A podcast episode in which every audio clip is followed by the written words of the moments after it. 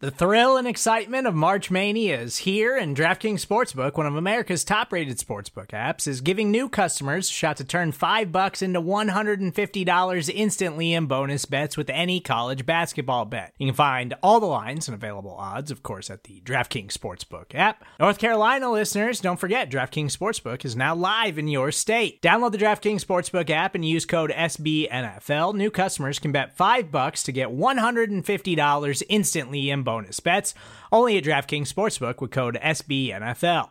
The crown is yours. Gambling problem? Call 1 800 Gambler or in West Virginia, visit www.1800Gambler.net. In New York, call 8778 HOPE NY or text HOPE NY. In Connecticut, help is available for problem gambling. Call 888 789 7777 or visit ccpg.org. Please play responsibly on behalf of Boot Hill Casino and Resort 21 plus age varies by jurisdiction. Void in Ontario. Bonus bets expire 168 hours after issuance. See DKNG.com slash B ball for eligibility, deposit restrictions, terms, and responsible gaming resources. It's not another Buffalo podcast with Jon. How do you usually cope with these Bills losses? Because I don't, I don't know about you. I myself usually go through some variant of the seven stages of grieving, where you basically start with anger and depression, and then you end up coping and bargaining, and, and eventually get to this place where you can sit and do a podcast. I guess. Pat, I, it's just one of those deals, man. I wish. Why the hell can't we rush three guys and get pressure? Like, why? It's like you ever watch um, Arrested Development where George Bluth Senior's crying and he's like, "Why does Oscar have hair and I have money? Why can't I have money and have hair and Oscar have nothing?" and Brando. So bad, dude. It's so bad. Oh my god, I don't even know what I'm saying. I, I can't close. I can't. I can't. Woof. That's what I got to say. I'm breathing in rage. yeah, man. Like in the movies when they tell you to breathe in a plastic bag or whatever, that's what I feel like we had to go through at least. Or not a uh, plastic bag, a paper bag, you know? Like Any airplane crash movie. Yeah, pretty much. Well, we basically crashed an airplane in the middle of the ocean. It wasn't even on some lost level. Shit. It was just straight annihilation on Sunday. it was on some Lynyrd Skynyrd forgot to put gas in the airplane type. But Holy, Um, we're getting you know, dark early. There's no holding back, man. There's no hold. It was a dark Sunday. And you know what's stupid is it was beautiful outside. It was a great day for football. We're all sitting there like, oh my God, it's going to be beautiful outside. 60 degrees, sunny. I'm going to get a tan out here. The Bills are going to win. It's going to be great. Next thing you know, it's like dark at 445 and the Bills lost. Well, and the worst part is, like, had we not had every opportunity on the face of the earth to win that game, I would have felt a little bit better. But like, God, we did not deserve to win that game. I we got to cool it with the Super Bowl talks one week at a time, boys. Like, I don't know what to. It's like when you have a lot of faith in your student, then you know, Brando. I'm sure you could relate. Um, and you know, he's he's passing all the tests, and then he doesn't do his homework for a week straight and gets you know like a 32 on on an exam unit test. So I, I'm just disappointed, man. Not angry, just disappointed. Ugh, it's just disgusting. And I'm not going to sit here and just rag on the Bills the whole time. You know, I'm going to give some respect where it's due. Joe Cullen, um, you know, you called a dime of a game on defense. Um, I really, really did not expect you to um, call that game that well. I should have. You know, you were coaching some studs back in the day in Baltimore from 2016 to 2020, but my God. I mean, Urban Meyer looked like he didn't even know what was going on half the time, and he still won the game. He's throwing challenge flags on plays where, like, literally, there's there's no conceivable way that a, Emmanuel Sanders could have had that ball touch the ground. I mean, it's just I, uh, Sean McDermott got out coached by perhaps the worst coach in the NFL. I, I don't know how else to put it. Uh, I don't know if he totally got out coached if you look at every single decision that he made because you can if you saw how fired up he was on the sideline, the you know, the talent didn't shine when it should have and obviously you can think you're prepared going into a game and then it just has has a big flop like this. But I want to know was this week of practice consistent with the rest of the season? Like what what does a fly on the wall in the practice facility see this week? Are they focused? Are they into it? Are they distracted? Are they goofing off? Like I don't know. Yeah, it's a good question. I mean, if you're thinking of outcoached pertaining to game uh, related decisions. I, I I don't know. I don't think that Sean McDermott made any like f- fatal decisions. And like, if you want to say he did, I think you got to put him like way down the list behind everybody else who. No, who- I, I guess that's fair. that It's more game, so you Joe know? Cullen versus Brian Daboll. I guess that matchup kind of being one. Yeah, exactly. Like it like if you want to start assigning blame and you know what like I feel like every other show that covers the Bills is sitting here assigning this blame list and we all know that the offensive line had a terrible day. Like just so bad. Like and, and every single person on that offensive line has has played above where they were yesterday. Like it's not like we just threw, you know, Bobby Hart or somebody out there and you know, don't get me started on Bobby Hart, but penalty machine. to go with what you're saying, we paid Daryl Williams to play right tackle after a good season at right tackle, and he just forgets how to play right tackle. Like, why should we be relying on our rookie mid round pick, Spencer Brown, to come in and save our offensive line? Him being out should, and him coming back shouldn't be like that's Brandon Beane's backup, backup safety net. And it's like catching him right now on their plan for the offensive line. Uh, but you're, you're right with what you're saying. So carry on. Sorry. Yeah, like I'll. I'll say this, and I don't want to get too ranty with this because again, like there's a ton of shit that went wrong, and I'm okay spending an extra 15 minutes editing this episode tomorrow and putting all these bleeps because I think it's worth it because we're all frustrated and like if we weren't frustrated, we wouldn't be true Bills fans, you know. Like we're we're passionate about this shit, but you know, it, every single, almost every single person on this team. I mean, you can set the defense aside for this, I guess, but everybody played below the level that they're capable of. I don't think that because Dion Dawkins had a bad day, Oh, he's had a because couple, Daryl. Williams I had a bad day. We can get into that a little bit, but this offensive line played well below what they're capable of. I don't think that every single player on this offensive line is just like, you know, Daryl Williams had a hell of a year last year he did. and was really great. This is pretty close to the starting lineup of what we had in the playoffs last year, minus like what Ike Boettger. Yeah, and he was playing some games down the stretch. Cody Ford was out most of last year, but he was the you know the guy that we thought that we were missing at some points last year. We're like, oh man, I wish we didn't have Cody Ford on IR. This year, it's like, oh my god, Cody Ford's a dud. And you know he he put up a dud yesterday. Dude, he might be a dud. He's he's a dud as a dud can be, man. all I'm saying is like Cody Ford, every single person on this offensive line has had better games than what they did yesterday. Y- Yesterday was a small body of work.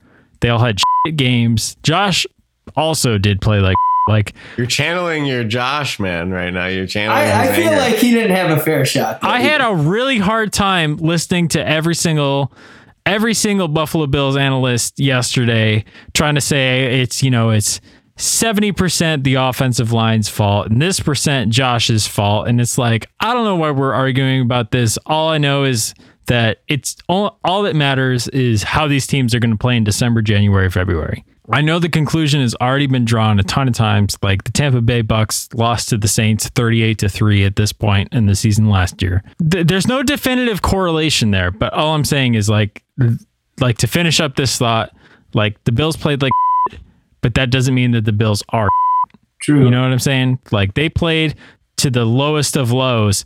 Like that was well below what we thought that their floor was. Easy. Yeah. Like I think we can agree on that. But They fell down the stairs, man. yeah, no, they need life alert. They they've fallen and they can't get Yes. up. I mean, if there is any silver lining, I think it would be though. I mean, and this was a terrible loss. This was a terrible loss, and we'll get into how terrible Land Clark and the officiating glue they were later. But you know, I feel like the Titans, the Titans, when they dropped a terrible, terrible, terrible game to the Jets, everyone was like, "Oh my God, there's unrest in Nashville." And then after that, you know, it kind of I think was a rallying point for them, and you know, they had a big win on Sunday night, and perhaps that um, you know, we can use that motivation similar to how Mike Vrabel was able to uh, channel that for the boys in Johnny's home state. I don't know. That's the only positive I could see out of it. But Hey, I, I live in Tennessee right now, but my home state is New York. Don't don't mix those two up. yeah, no, I just I just hope it's like that though. Hopefully, it's a wake up call like the Titans had. You're gonna have to remind me, Jon. What happened last season after the Bucks lost that game? Uh, they went on a roll. Yeah, they I won mean, like nine games I think row they. I don't think that that was the last loss of the year. Honestly, they just got hot in December. They rolled through Green Bay in that game where Aaron Rodgers didn't get to go for it on fourth down, which is the second season in a row that Aaron Rodgers has been screwed by not getting a shot. And then they obviously like I saw that on Twitter. I gotta I, I can't take credit for that, but I can't I can't tell you who actually tweeted that. I can't remember. Yeah. Then they rolled through the playoffs. It's Well, they won the Super Bowl. That was the answer I was looking for. yeah. uh, I mean, of course. Like the, the, they won the whole damn thing. And there's two Giants teams that have rings that, you know, if you judge those teams in November, then th- they'd be maybe not even in the top 10. I love that those like- Giants teams are just such great point of references for so many things. Like in our lifetime, for our generation, like it was. You know why they're good points of references? Because they're the exception to the rule. And in the NFL, there's tons of exceptions to the rule. That's and a good point. again, like I said, you know, you never crown the victor of the Super Bowl in November. How many Patriots teams, besides, you know, the almost perfect season, could you actually say that they were the best team in the NFL in November? You know? Maybe Maybe a three of couple the of 'em? six. three of the six. Yeah, exactly. Dude, but throwing they got hot I when it even have to mattered. say And that's that, why they that's why they won so many, you know. Uh, I don't even want to So talk about I- them. Though. They're like the ever approaching shadow. look, look at look at yeah, okay. I don't want to go too far into talking about the Patriots. I have a question. I have a question. so both of you have played line, offensive or defensive line at some point in your life, correct? That yeah. is correct. Okay. Yeah. There were five penalties against the lineman, offensive or defense, in the game on Sunday. So I didn't count the yards accrued. I just five penalties, right? Okay, question for one. If you are blocking, when is your block over? When the whistle blows. Or Or when Land Clark says it's over. or when your guy hits the ground, right? Like it the whistle blows or your guy hits the ground. Like that's you finish your block into the ground. Ever like you block because if you jump and you block a ball, like why why does not every single defensive lineman jump at the line of scrimmage? Because if they get hit by a big offensive lineman, they're going down. Eric Wood was talking about this today. Uh how they are taught to finish your block to the ground, and that's like fundamental pee wee football because if you didn't do that, every defensive lineman would be jumping two feet off the ground, but they don't do that because they know an offensive line is going to destroy them because that's how you're taught to play football. Sorry, are you are you leading this into the Dion Dawkins uh roughing? Yes, that was the first one that was on my screen. I just thought it was an interesting point because I know you too. I've literally never blocked anybody pancake before. So Well, I wasn't an offensive lineman. I I played like stand up linebacker, D end, and and P- Pat Pat was fullback. Yeah, I didn't really Like I on didn't really offense most of the time, right? Pat didn't play offensive line, so we were we were. I played defensive line. though. We rushing did, the we did passer, rush but the we passer, didn't. and like I don't know. I can remember, you know, in in little league football, like you said, like there was always that one kid taking it too far. But that's the beauty of football, and it's just some of these calls were so bad that they didn't even show replays. Like that's what got me. Like especially, I mean, obviously this isn't an offensive line play, but you're talking about the holding call and the kickoff return. Like these plays were so bad, we didn't see replays. That's what gets me, man. And then, I mean, I knew something was up So I I do I do have a take on that on on on the lack of replays. So nothing frustrates me more. Like I'm in the same boat as you, but I'll be honest. Like I think that the cause of that, like we might be overstating because I think that when you're in a broadcast in in live, it is really impressive that these guys can pull up these replays so fast in It the is. first place. And this is this is not the CBSA crew it's like you the know C-minus like crew. i love i love A- andrew Catalon and and james lofton actually i like i'd prefer them over chris collinsworth Yeah. any day of the week like you know Cr- james lofton might not give like like the most amazing insight but Well, and actually like former like i don't too, mind so, listening you know, to he's going to give us the the homer takes. Uh, Jenny Dell also did a good job on her coverage. I, yeah, I'm I'm just talking about the production crew in general. Like it's it's pretty hard to find the right camera view and pull it up in a matter of seconds and then show the replay in slow motion. Dude, it blows my mind thinking about it though. From somebody that literally didn't have internet in his house to how they're getting, you know, replays shown instantly at the snap of a finger to to see the pellets of the turf on a toe touch or the dirt come up within six seconds of it being happening. Yeah. But yeah, I like I said, I I think that some of that stuff it's it's it's a little bit of a convert uh, like a confirmation bias when you're watching it because you know it, it you don't remember when that stuff doesn't happen in a game where the refereeing wasn't so bad you know because that stuff happens all the time. You always like you're always like okay show me the penalty. And the reason we're talking about it now is because the officiating was so damn but here's bad. the here's Like, the thing though, so bad. because if I'm refing a game and it's like no comment, then I did a good game, right? If there's not people talking about you, you did a good job. That's one of those things that's like you just want to do your job and get out of there. But when people start going like this, like if I have that bad of a job, if I perform that poorly at my job, I'm getting a call from my boss that's going to say, "Hey, come here. Why does John have a zero in math?" But everybody else is like, you know, like why? what what happened? Like, why did all your kids fail this? Like, why did every one of them fail? Like, you know, like what did? And that's on the NFL though, man, too, because you look at this guy, and I'm not saying I'm not giving Land Clark an excuse because he was the worst head officiate I've ever seen. And that play, fourth and 26, somehow before the punt was snapped, got turned around into first and 10 for the Jaguars. But anyways, in any job, he's been in the NFL two years and he's already a head officiating like crew member. I'm just saying, any job. If you were in any job for Who's his dad? Who's his dad? I don't know if he has like it, it must be. Who's his Dad? Are we getting this in back to the nepotism conversation we had a couple uh, weeks ago? Dude, we lost to a nepotist too. Brian Yes. Schottenheimer. He didn't even play good. I mean, he, he called Oh it, he my called a terrible game, but he is. He's he, he's there because of nepotism. We lost to nepotists. That's that's even worse. But I'm just saying, any job, any job. If you had two years of experience, are you really going to be put into a leadership role after two years? Like I, I don't know any job where you would you would go from being a regular referee in 2020, first year on the job, to being a head referee in 2021. That makes no sense to me. and the fact that we I see this every now and then it comes up that these referees are like not full time officials or at least they exactly. in Yeah, the they're, they're past. part Like, time. they're part time. The NFL Why? doesn't want to pay officials to be full time. the billion dollar industry that prints money. When Roger Goodell made 158 million dollars in uh, what 18 month fiscal period, that he can't give one 186th of a million dollars to his what 10 team ref crew for six, six 160 employees. And he can't pay them to work year round to train year round. Sim, they have them ref every single level have them ref like simulated games. I don't care what they do. Figure it out. You're the most wealthiest corporation in the world you shouldn't be embarrassing yourself on live television like this and i'm not going to say that the bills No, lost the game because of the refs because they had a lot of other reasons they had But a lot they- they were reasons. Terrible. like I'm not saying that. This is this is strictly job performance. which was trash. They did Like, a trash job performance.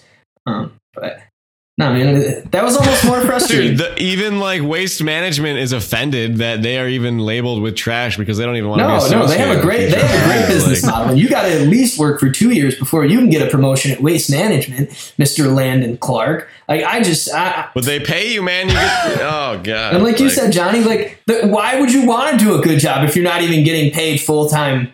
Like, why would you even care? I mean, it's just one of those things. It made it not only watching the Bills flounder like a dead fish was frustrating, but it was more frustrating just watching these calls, man. Especially on defense, there was a taunting penalty on Levi Wallace that they couldn't they couldn't seem to pull up. I mean, I, I'm just I don't know. I'm very frustrated. I, But here's Honestly, the thing. I, I like- like like the worst call of the whole game was the holding penalty on that kickoff return from Isaiah McKenzie, and honestly, like that's probably one of the least consequential penalties. That and the lack of call on uh, of of false starts. oh, starts dude, what on about the that? What about Jaguars that hard because count at the end of the game, too, Johnny? How was that not defensive encroachment? Did you see that? You know what I'm talking about? Second to last possession. I watched the highlight for that. Did you see it? Did you see him move? Like, I, I saw Ike Boettger twitch, Like- but that twitch was nothing like he compared to his what the butt, Jags man. Like, offensive that's line. all he did is like he just the Jags clenched. offensive line was like two steps back before the ball was even snapped that's a on joke, every single man. That passing play joke, for them. But it, again, like none of this matters. Like the Bills played like trash. I don't think I don't think that we're the show to sit here and dissect it No. though. Like, It's I not. mean, we're not even dissecting the- it. We're just seeing that Cole Beasley drops a ball 30 yards downfield when he has 20 yards in front of him. There's no dissecting that. We saw it all happen. Well, I don't Like, think he's 100% either, man. Because like every time he was catching a ball, he was going right to the ground. And I know when we were at the game last week, it looked like he uh, he hurt his ribs or something. So, and that was the other thing is that I felt like he wasn't really distributing the, the rock at all. I mean, when when Cole Beasley and Stefon Diggs have a, a majority of your targets, like I mean, you got other guys on the team. And granted, Gabe Davis, if he catches that ball in the last drive, he's still walking into the end zone. But I just, I don't know. I, I'm with you, Brando. yeah, no, no, I, I agree with that, but I, I, I think that, you know, honestly, I, I think you could have fed Stefon Diggs the ball more. So, And here's the other thing. Here's the other thing. Like you said, I, I, like for offensive line play, right? To they threw a lot of of underneath like short passes. But think about it. You have three gaps, right? A gap, B gap, C gap. You want to, what are they, Pat? Which ones are they? Like A, A gap is the most center. inside. B gap is in between your By tackle and guard, and then C gap is off your tackle. So- yes. center guard, car, guard, tackle, outside, right?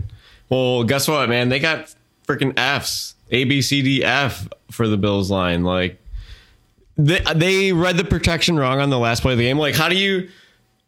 How do you not see it? Like, how do you literally do nothing? The guy uh, on the last play of the game, I don't have to know anything about football to stand in the backfield and be like, oh, this guy's running towards me. Well, why not? Maybe why are you calling a play where you drop back? like- why, why are you calling a play where you drop back 12 yards when you're already in field goal range? Why? Why would you? I'd have him under center, dude. Why? You, you could have just been like, all right, let's get it to a hash mark. We'll we'll kill these guys in overtime. Got to do what you got to do. But that's the part that upset me the most. Is like, I don't know anything about game management. I can barely manage my own life. I.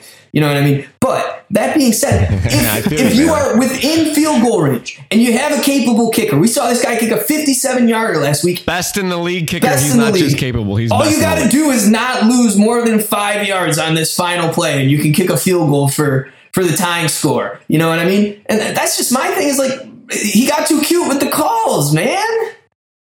I don't know. But so that's on Josh though. He didn't move the protection the right way. Like it was clear that he thought the blitz was coming from the other side, and he wasn't even looking at whoever sacked him. I don't even know.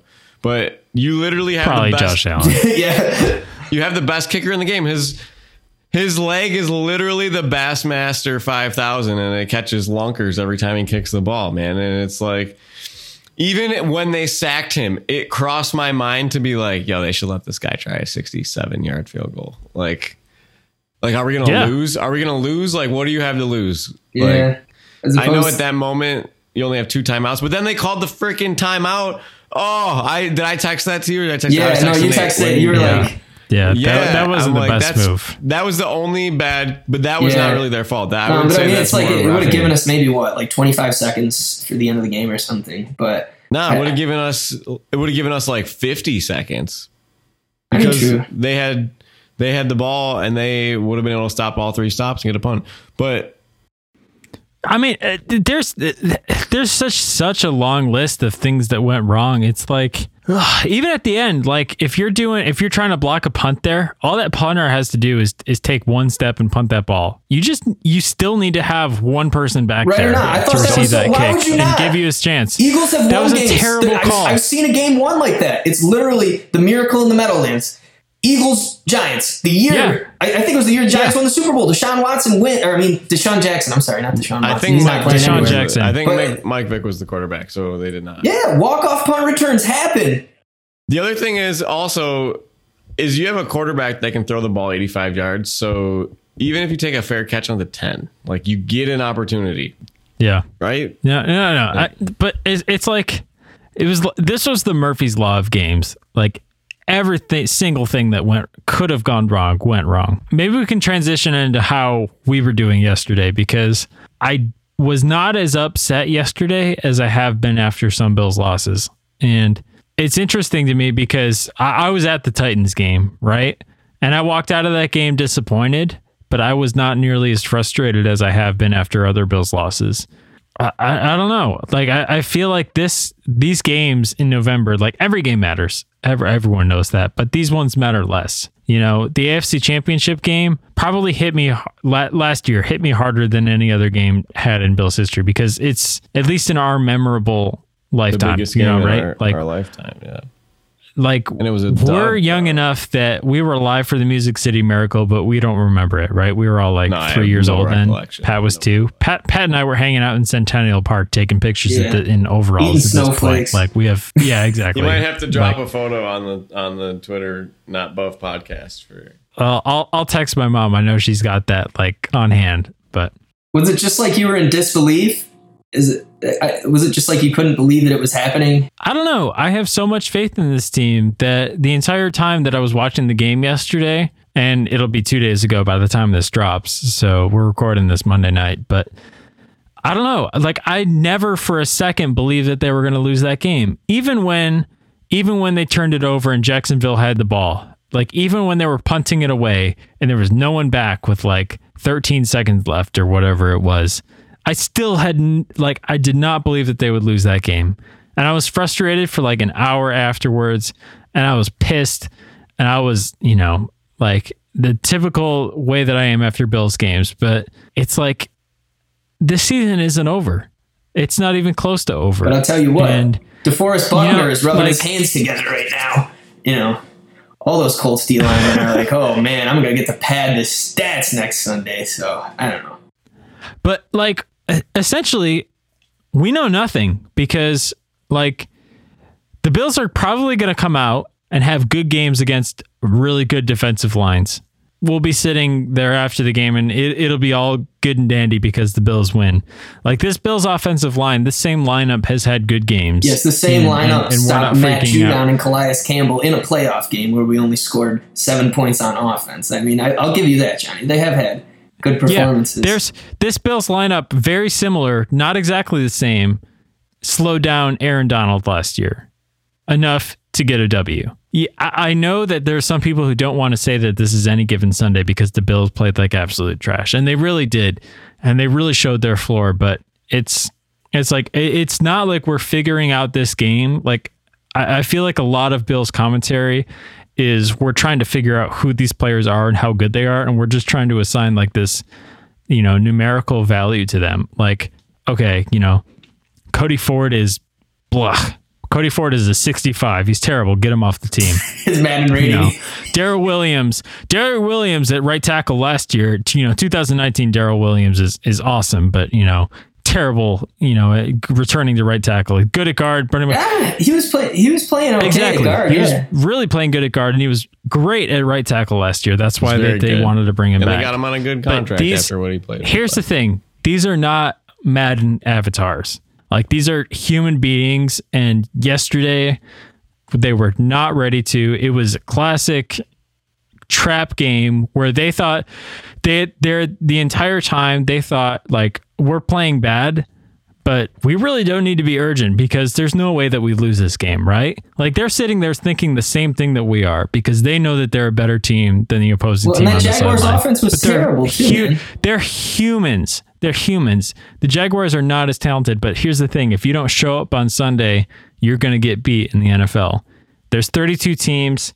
Every single team has 53 professionals on it that are the best at their craft in the world. And even when you have teams, if you play like you're going to get beat by the teams.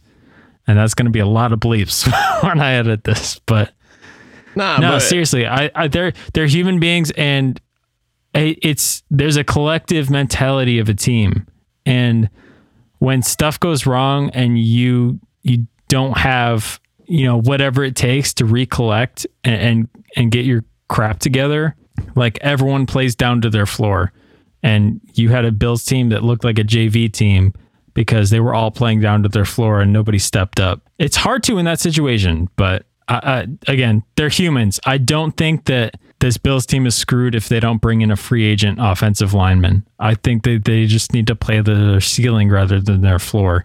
And there's a huge, huge variance there. That's why the Giants have won the Super Bowl. That's why the Eagles beat the Patriots in the Super Bowl. That's why you know, tons of teams that were not the best team in the league that year won the Super Bowl. And that's all that we remember, right? We don't remember the teams that had the best record at True. week nine in the NFL. We remember the teams that played up to their ceilings in December, January, February. I'm concerned, but I'm not worried, if that makes sense. But I think it's it's really funny because this is why I love you, Johnny, because we are on the same level of like I you know ride or ride or die, but 100 percent all in confidence. Because I texted Sam at like 4:02. I don't even know. I have to look. I was like, I'm not worried, and I'm like, we have two timeouts. There's 58 seconds left, and I'm like, I, I sent her that, and then she she responded like when they you know the punch was like, Are you worried now? And I was like. I'm sad, but uh, it, I was like, when I watched Trent Edwards, That, was was that not a Trent Edwards game? Oh my Dude. god! I think that's half the reason I was so frustrated, dude. Like it was literally a Trent Edwards game.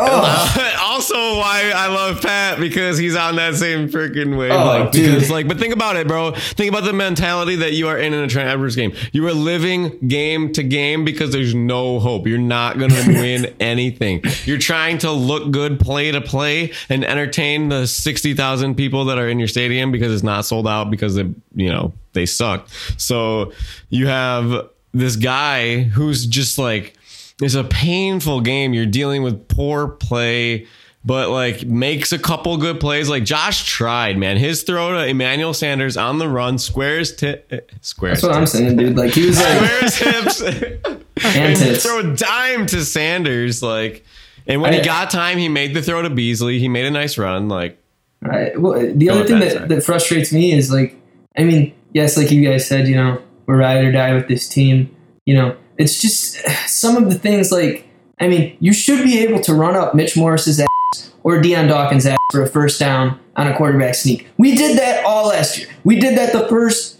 five games of the season. And, you know, after that Tennessee game, I feel like we really have not had much luck in short yardage situations, also, which is kind of like frustrating to me because, like, dude, I mean, eh, that fumble was on a play that last year we convert nine out of 10 times. And, like, I don't know, even earlier in the season, I felt like he had a little bit more protection. I felt like they had Reggie Gilliam a little bit in the game more. It's just one of those things, like you guys said, he, he played, you know, poorly, and the offensive line played poorly. So, I mean, it's a it's a compound of things. It's just like I, I don't want to have to I don't want to have to live game to game, man.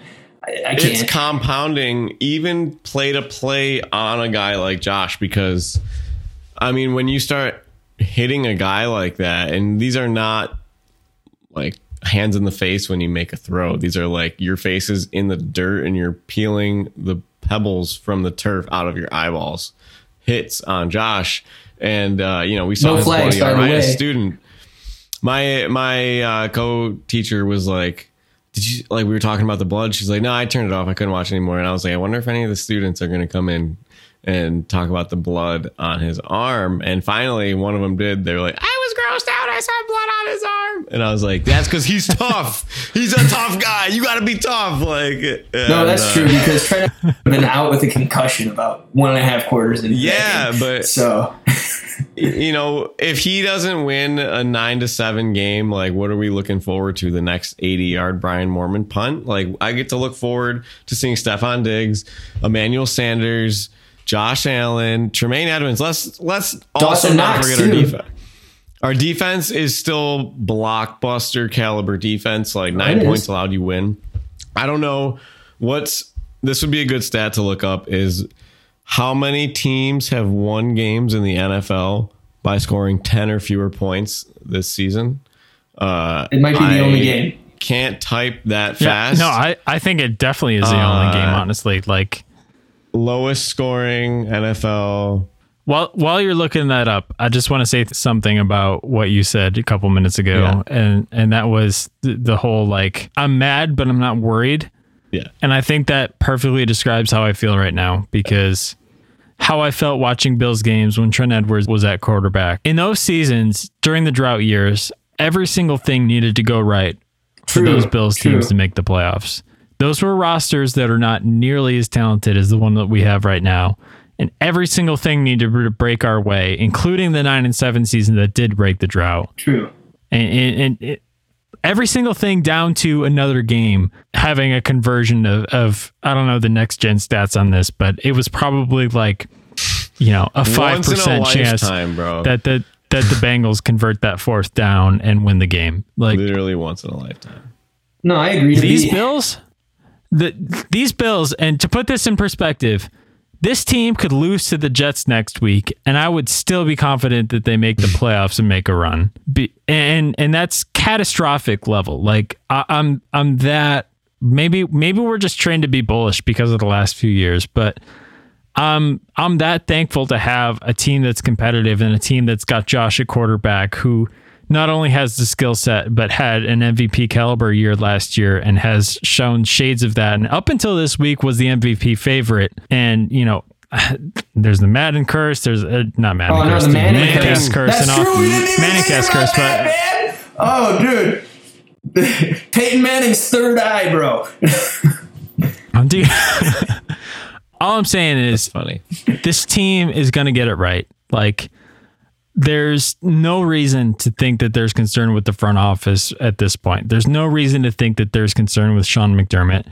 I mean, if we're really splitting hairs about like offensive line coaches like Bobby Johnson at at this point, this is the same same staff that we had last year when we, you know, we had this run and we made it to the AFC Championship and and we thought like, you know, wow, what we just need to do a little bit more to get over the Kansas City hump. And Kansas City is worse this year and the AFC is more ripe for the taking this year than it was last year. I just think they're going to get hot at the right time. I, I think that this loss is going to be what the Arizona loss was last year, and we thought that the Titans already loss was going to be the. We thought we thought that the Titans was going to be the equivalent, but So the other crazy thing is, no, you're right. I agree with what you're saying. Sorry, I just want to agree with with you for a second because, but I think our story is different than last year's team. So comparing them to last year's team is my only qual because I think that this team, even if they only have one home playoff game, if you look at the AFC, you know, we did lose to Tennessee, but their defense is buns, man. Pat Mahomes does look broken, and the NFL looks like they can play with him now.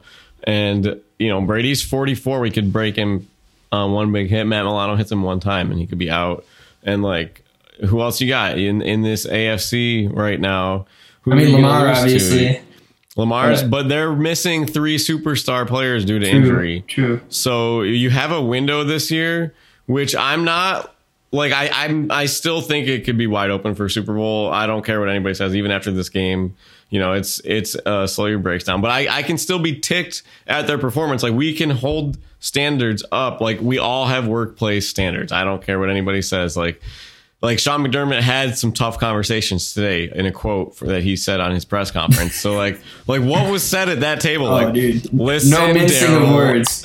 Listen, that last play, you gotta at least try to trip him, dive at his legs, let Josh throw the ball away. He needs 0.3 seconds to throw the ball away, and you did nothing, my guy. Tell me what happened. Like, Well, I've heard stories about them being savages. Like I have heard a story um, with Tyler Kroft at one point where he wasn't getting on the field and doing the the assignments in terms of like he, he really wasn't blocking as well as he could have been. And Brandon Beane was like, "Listen, okay, I've talked with Sean, and unless you start being a team player, we're going to cut you right now and send a letter out to every team in the NFL saying that you have a work ethic problem when you will sign for far less than we paid you." so like, I mean, hopefully there's none of those conversations going on because like, I mean, I think there are probably honestly, but. Um, But that's probably the culture of an NFL business, also, because he's like, listen, here's eight hundred thousand dollars, and if I have a guy that can block, I'm going to give it to him instead of giving it to you, and I can do that because I'm in control of a four billion dollar business, and I need to put the best product on the field. Sorry, buddy, but like, and that's the other thing is, where's the line that you lose the locker room where it's like, okay, you have this big camaraderie of Jon Feliciano rubbing everybody's feet and like posing in those cool Game of Thrones esque, which are cool pictures, but like you know, they're all buddies. like, at what point do you see this O line come in? And they're working out with the coaches in the practice facility, and you're just like, man, who's up? Like, who's going down? Like, looking left and right. And then you get questions in your head. It goes to the same thing where Josh checks out of run plays because the offensive line literally gets 0.2 yards, which is what? Like 11 inches of separation before these running backs are getting contact because of this, like, culture where you look at Bill Belichick and he's like, yeah, man, I don't care. Get out. You're fired. Ty Law, you're an all pro, but you're not for me. Vince Wilfork, you ate one too many chicken tendies yesterday. Jamie Collins, you're going to go this, uh, you know, whatever it is. But we are keeping them. 0.22 yards is 7.92 inches, so All right, almost I was eight inches. half off. So I mean, we get eight inches of separation, which you know it's it's a lot of separation. Yeah. but you know, we all got we're, we all have at least eight inches of separation. But um, for the record, um, All right, we're gonna, we're gonna take a quick we're gonna take a quick break, and then when we come back, we're gonna get a Sabres update in, and stay tuned for Pat's salute to the standout of the draft.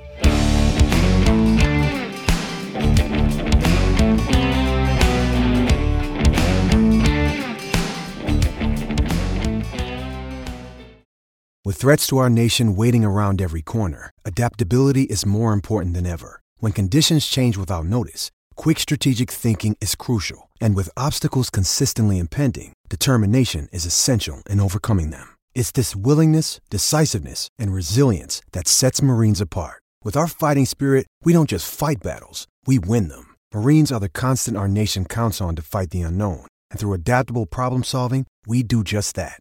Learn more at marines.com. Another day is here, and you're ready for it. What to wear? Check. Breakfast, lunch, and dinner? Check. Planning for what's next and how to save for it? That's where Bank of America can help. For your financial to-dos, Bank of America has experts ready to help get you closer to your goals. Get started at one of our local financial centers or 24-7 in our mobile banking app. Find a location near you at bankofamerica.com slash talk to us. What would you like the power to do? Mobile banking requires downloading the app and is only available for select devices. Message and data rates may apply. Bank of America and a member FDIC. It's time for the weekly Sabres update. All right, Sabres fans, I I have to personally apologize, and I've been I've been telling Brandon about this, but dude, this is ridiculous. I stat of the year candidate, honestly. Like I'm the I'm the curse. It, it's me. I have not watched the Sabres win once this season. I have watched almost every single loss that they've had. And it's to the point where I mean, I, I've told you guys before about the, the game that I turned on when they lost in overtime, and I I, I picked up my phone because I got the notification that they were in overtime. Opened it up, and the first frame that loaded was the puck in the net. But it's to another level now because the Sabres were up three to one late in the third period against the Detroit Red Wings. And I'm sitting in the Phoenix airport looking for something to do, waiting for my flight to take off. So I pull up the Sabres game on my phone, and the Detroit Red Wings proceed to score two straight goals in regulation and then the overtime winner as I'm stepping onto the plane. And for that reason, I really don't think I should watch Sabres games anymore. Last year, I watched more Sabres games than I had in my entire life, which really explains the win loss record last year. and so I Dude, just. you sent you sent Jack Eichel to Vegas, bro, just because you started watching them. Like, I gotta stop. I'm the curse, man. I can't do it. That's, I- that's awful, man. Like I said, your password changed. No more. No more Spectrum for you. This has been your weekly Sabres update.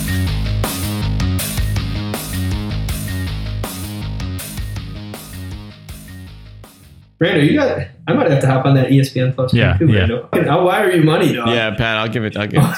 Nah. Yeah, yeah, You're gonna wire him money? What is this? 1974? yeah, write me a check, man. Or Write me a whatever. check. What do you call? What do you call PayPal? Is this pay? Pat, I set you up with a PayPal Well, account. You isn't don't need to wire him anything. Isn't. PayPal my? Is that not? Is that not money wiring?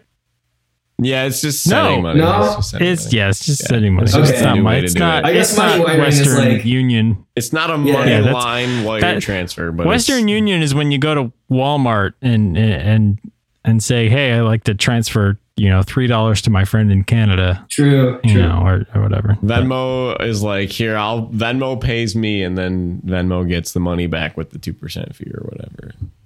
Yeah, But anyways, so if it makes you feel any better, buddy, so right, I, first game working as the ice crew.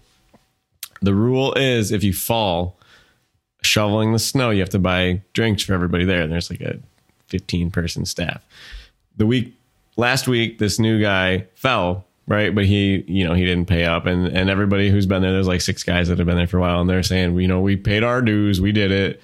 So I'm like, you know, pretty excited. We do our first run, go down and back. It's pretty cool. We're waiting at the Zambonis for the 10 minute mark in the first period. We got these big ass shovels, man. They're like eight feet wide. I'm just taking it all in and I'm carrying it out, as some would say, the hamburger style. And uh, it gets caught on the edge of the boards, and I fall on the ice uh, in front of everybody. Like Dustin Tokarski's like looking at me on the ground. Like everybody's like, "Oh, look at him! He fell!" Like you know, and it's just like boom, boom. So I had to skate their laps with snow all over me and uh, watch the Sabres lose. But shout out to my Detroit heritage because those goals were filthy. And uh, I like overtime games when they play each other. So I'm cool with that. But Hey, yeah, if that makes you feel any better. Before I start Heroes of the Drought, I just want to ask: Is um is John Young on that ice crew? Yeah, he drives the Zamboni. Oh God! Thank God you didn't buy drinks because John could probably drink. John Young could probably drink like eighteen drinks, like hands down, and then still drive the Zamboni. Legend, Dude, I was Like- like, there's 16 of you, and I have negative money in my bank account right now. my credit card's not going to do this. Yeah, thank God you didn't have to. John Young would have accounted for half the bill, dude. Like, but Yo, Pat, Pat, so before you do your drought thing, I have a question for you. Yes. How many games do you think? So these are the lowest one, two, three, four, five, six, seven, eight. All right, there's eight games. I'm just going to tell you. But guess the lowest scoring game of the NFL season through week nine. Is it us? Yes. So there's eight other games, and I'll read you the scores. All right. So the Cardinals play the 49ers 10 17, Seahawks, Saints 13 10, Panthers uh, 19 13, Steelers, Browns on here twice also 15 to 10, Wa- Washington Broncos 10 to 17, Texans, Dolphins 17 9, Bills, Jags 6 9, Packers, Chiefs 7 13. Those are the, the lowest scoring eight games of the season. That's what I was thinking. Jordan Love. We're not going to be with them all year. That was a one time thing. Ugh. Shades of the uh, the Cleveland Browns um, playing the Bills with that six three game where Derek Anderson Derek was the quarterback. Ugh, yeah, barf.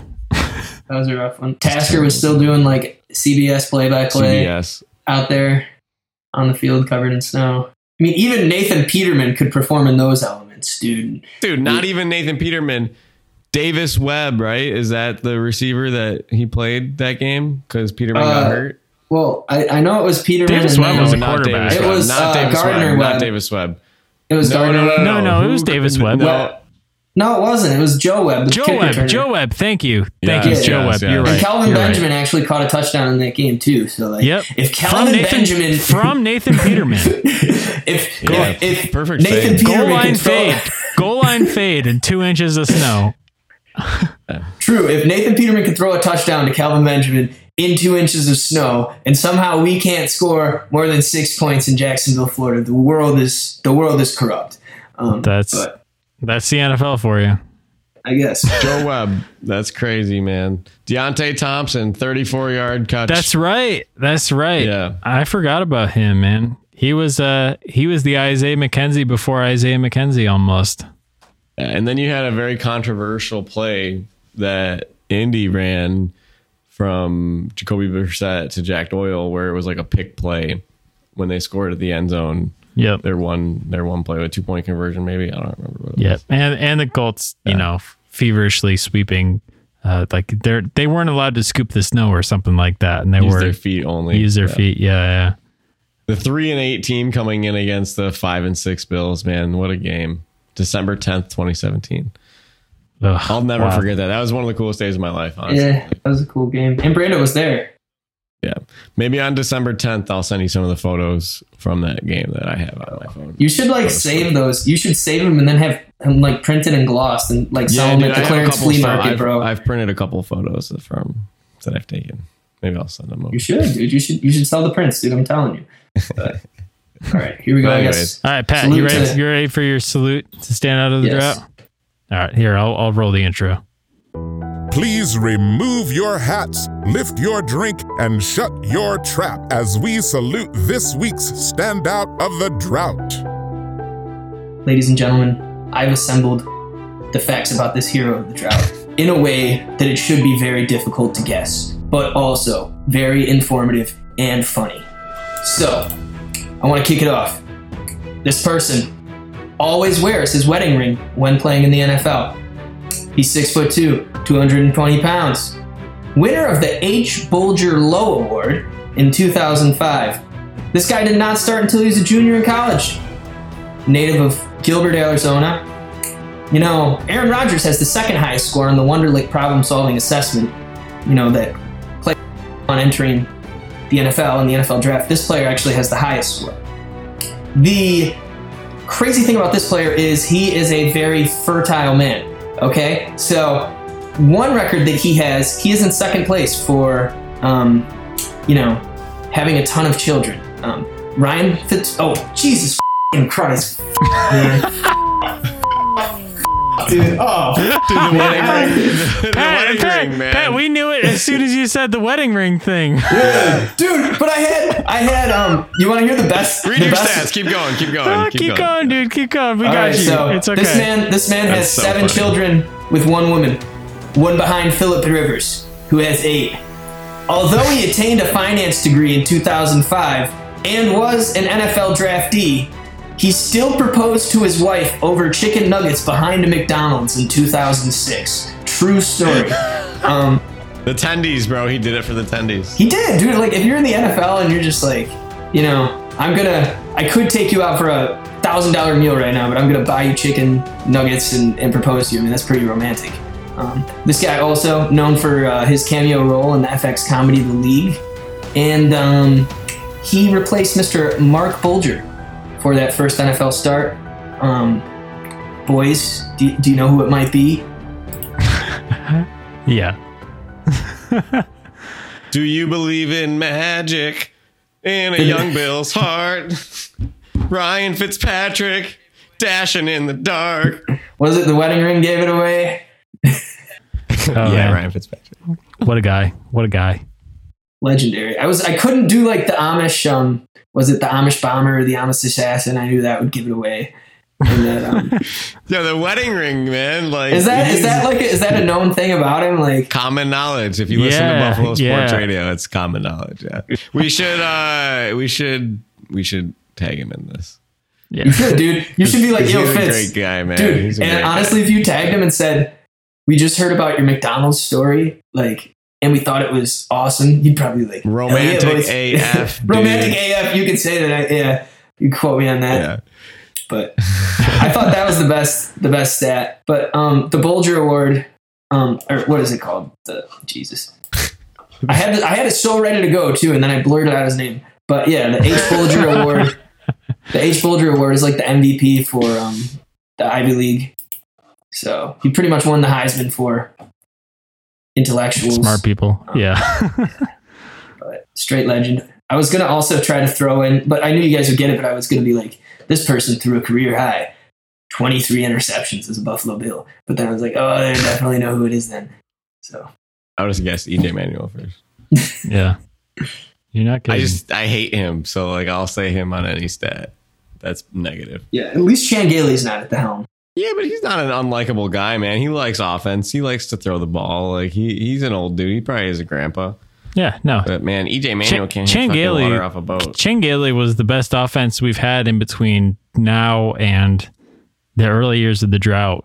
True, But Chan. Gailey was hilarious because like we had this like cool offense, but we'd still like punt from the opponent's 22 yard line. like, it's like ultra conservative, but also Still fun offense? yeah, Question mark. more fun than you know Dick Jauron's offense or anything like that. You know, Is it what a stark comparison of coaches that we went through there? Yep. Oh, and then we had like, Mr. I mean, Bounty from Gate Chan Gailey himself. and Dick Duran, like not to mention where you came from. You know, like uh, what's his name, Williams. Yeah, Gregg Williams, Mr. Bounty Gate Williams. himself. Yeah, Bounty and then Gate. to think and then to think our best record during the drought came under two coaches rex ryan and mike mularkey i don't even think mike mularkey's coached an nfl team since he was in buffalo Yeah, Um, no, Mike Mularkey was the coach of the Titans for quite a few years, actually. was he was he And the yeah, Packers, right? He was the he was the coach of the Titans before Mike Vrabel. was he Let's yeah, I believe so. Yeah, want to hear? Want to read the funniest quote I got from Chan Gailey? Yes, I want to hear this. But you have to read it in a southern accent, and you have to be eating Chick Fil A while you read the quote. Oh, I'd, I'd love to. All right. Size is definitely important. If you're bigger, they can see you easier. Chan Gailey. Oh, that wasn't Southern. That was Forrest Gump, dude. Dude, Forrest Gump is Southern, bro. yeah, but he's This Southern is such a and hot debate for me, bro. I can't do accents, and they all turn into Forrest Gump. Like I don't know. Every accent I ever try to do is just You're like Chan Gailey. Life is like a box of chocolates. size matters. Chan Gailey, aka Forrest Gump, aka Jenny. Yeah, me and Buddy Nix just went. We bought ourselves a nice set of Life Alert necklaces. Let me tell you, listen, Buddy, he's pretty frail. He's been making great decisions, and he, you know, when he drafts studs like EJ Manuel, he gets so excited he jumps up and will. You know, we don't want him to fall down, old Buddy Nix. But yeah, dude. and me and Buddy, we went to Rite Aid and got ourselves a nice box of chocolates. discount. Oh, that man. was a crew, dude. They were a crew, of Chan Gailey. Okay, did you guys see that Russ Brandon got hired to uh, be the president of the XFL?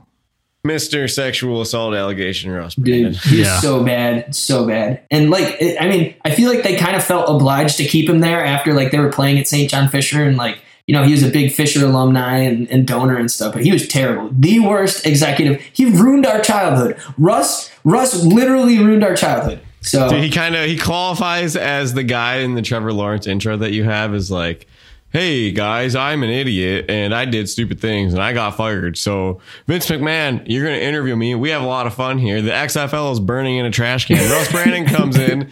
Hey guys, I'm gonna pee on it and put the fire out, but it, it, it won't be on fire, but it'll smell like pee after. But that's that's better than being on fire, so we'll, we're gonna leave it like that. literally, dude. That's wild, man. I mean, right, so a couple of couple of positives to keep in mind after this Bills loss. At least we don't have Urban Meyer as our coach behaving terribly off the field, or Jon Gruden sending emails after a loss like this. But then again, Urban Meyer after a win is, I guess, better than Urban Meyer after a loss. Honestly, it's probably Urban Meyer at any time of day is probably just not Yeah, someone no, you want to be probably- around. probably a Like- slime ball. yeah. Also, we don't have Aaron Rodgers. It- It's reopened the whole like, did Aaron shun his family or did Aaron's family shun him debate? Like, Yeah.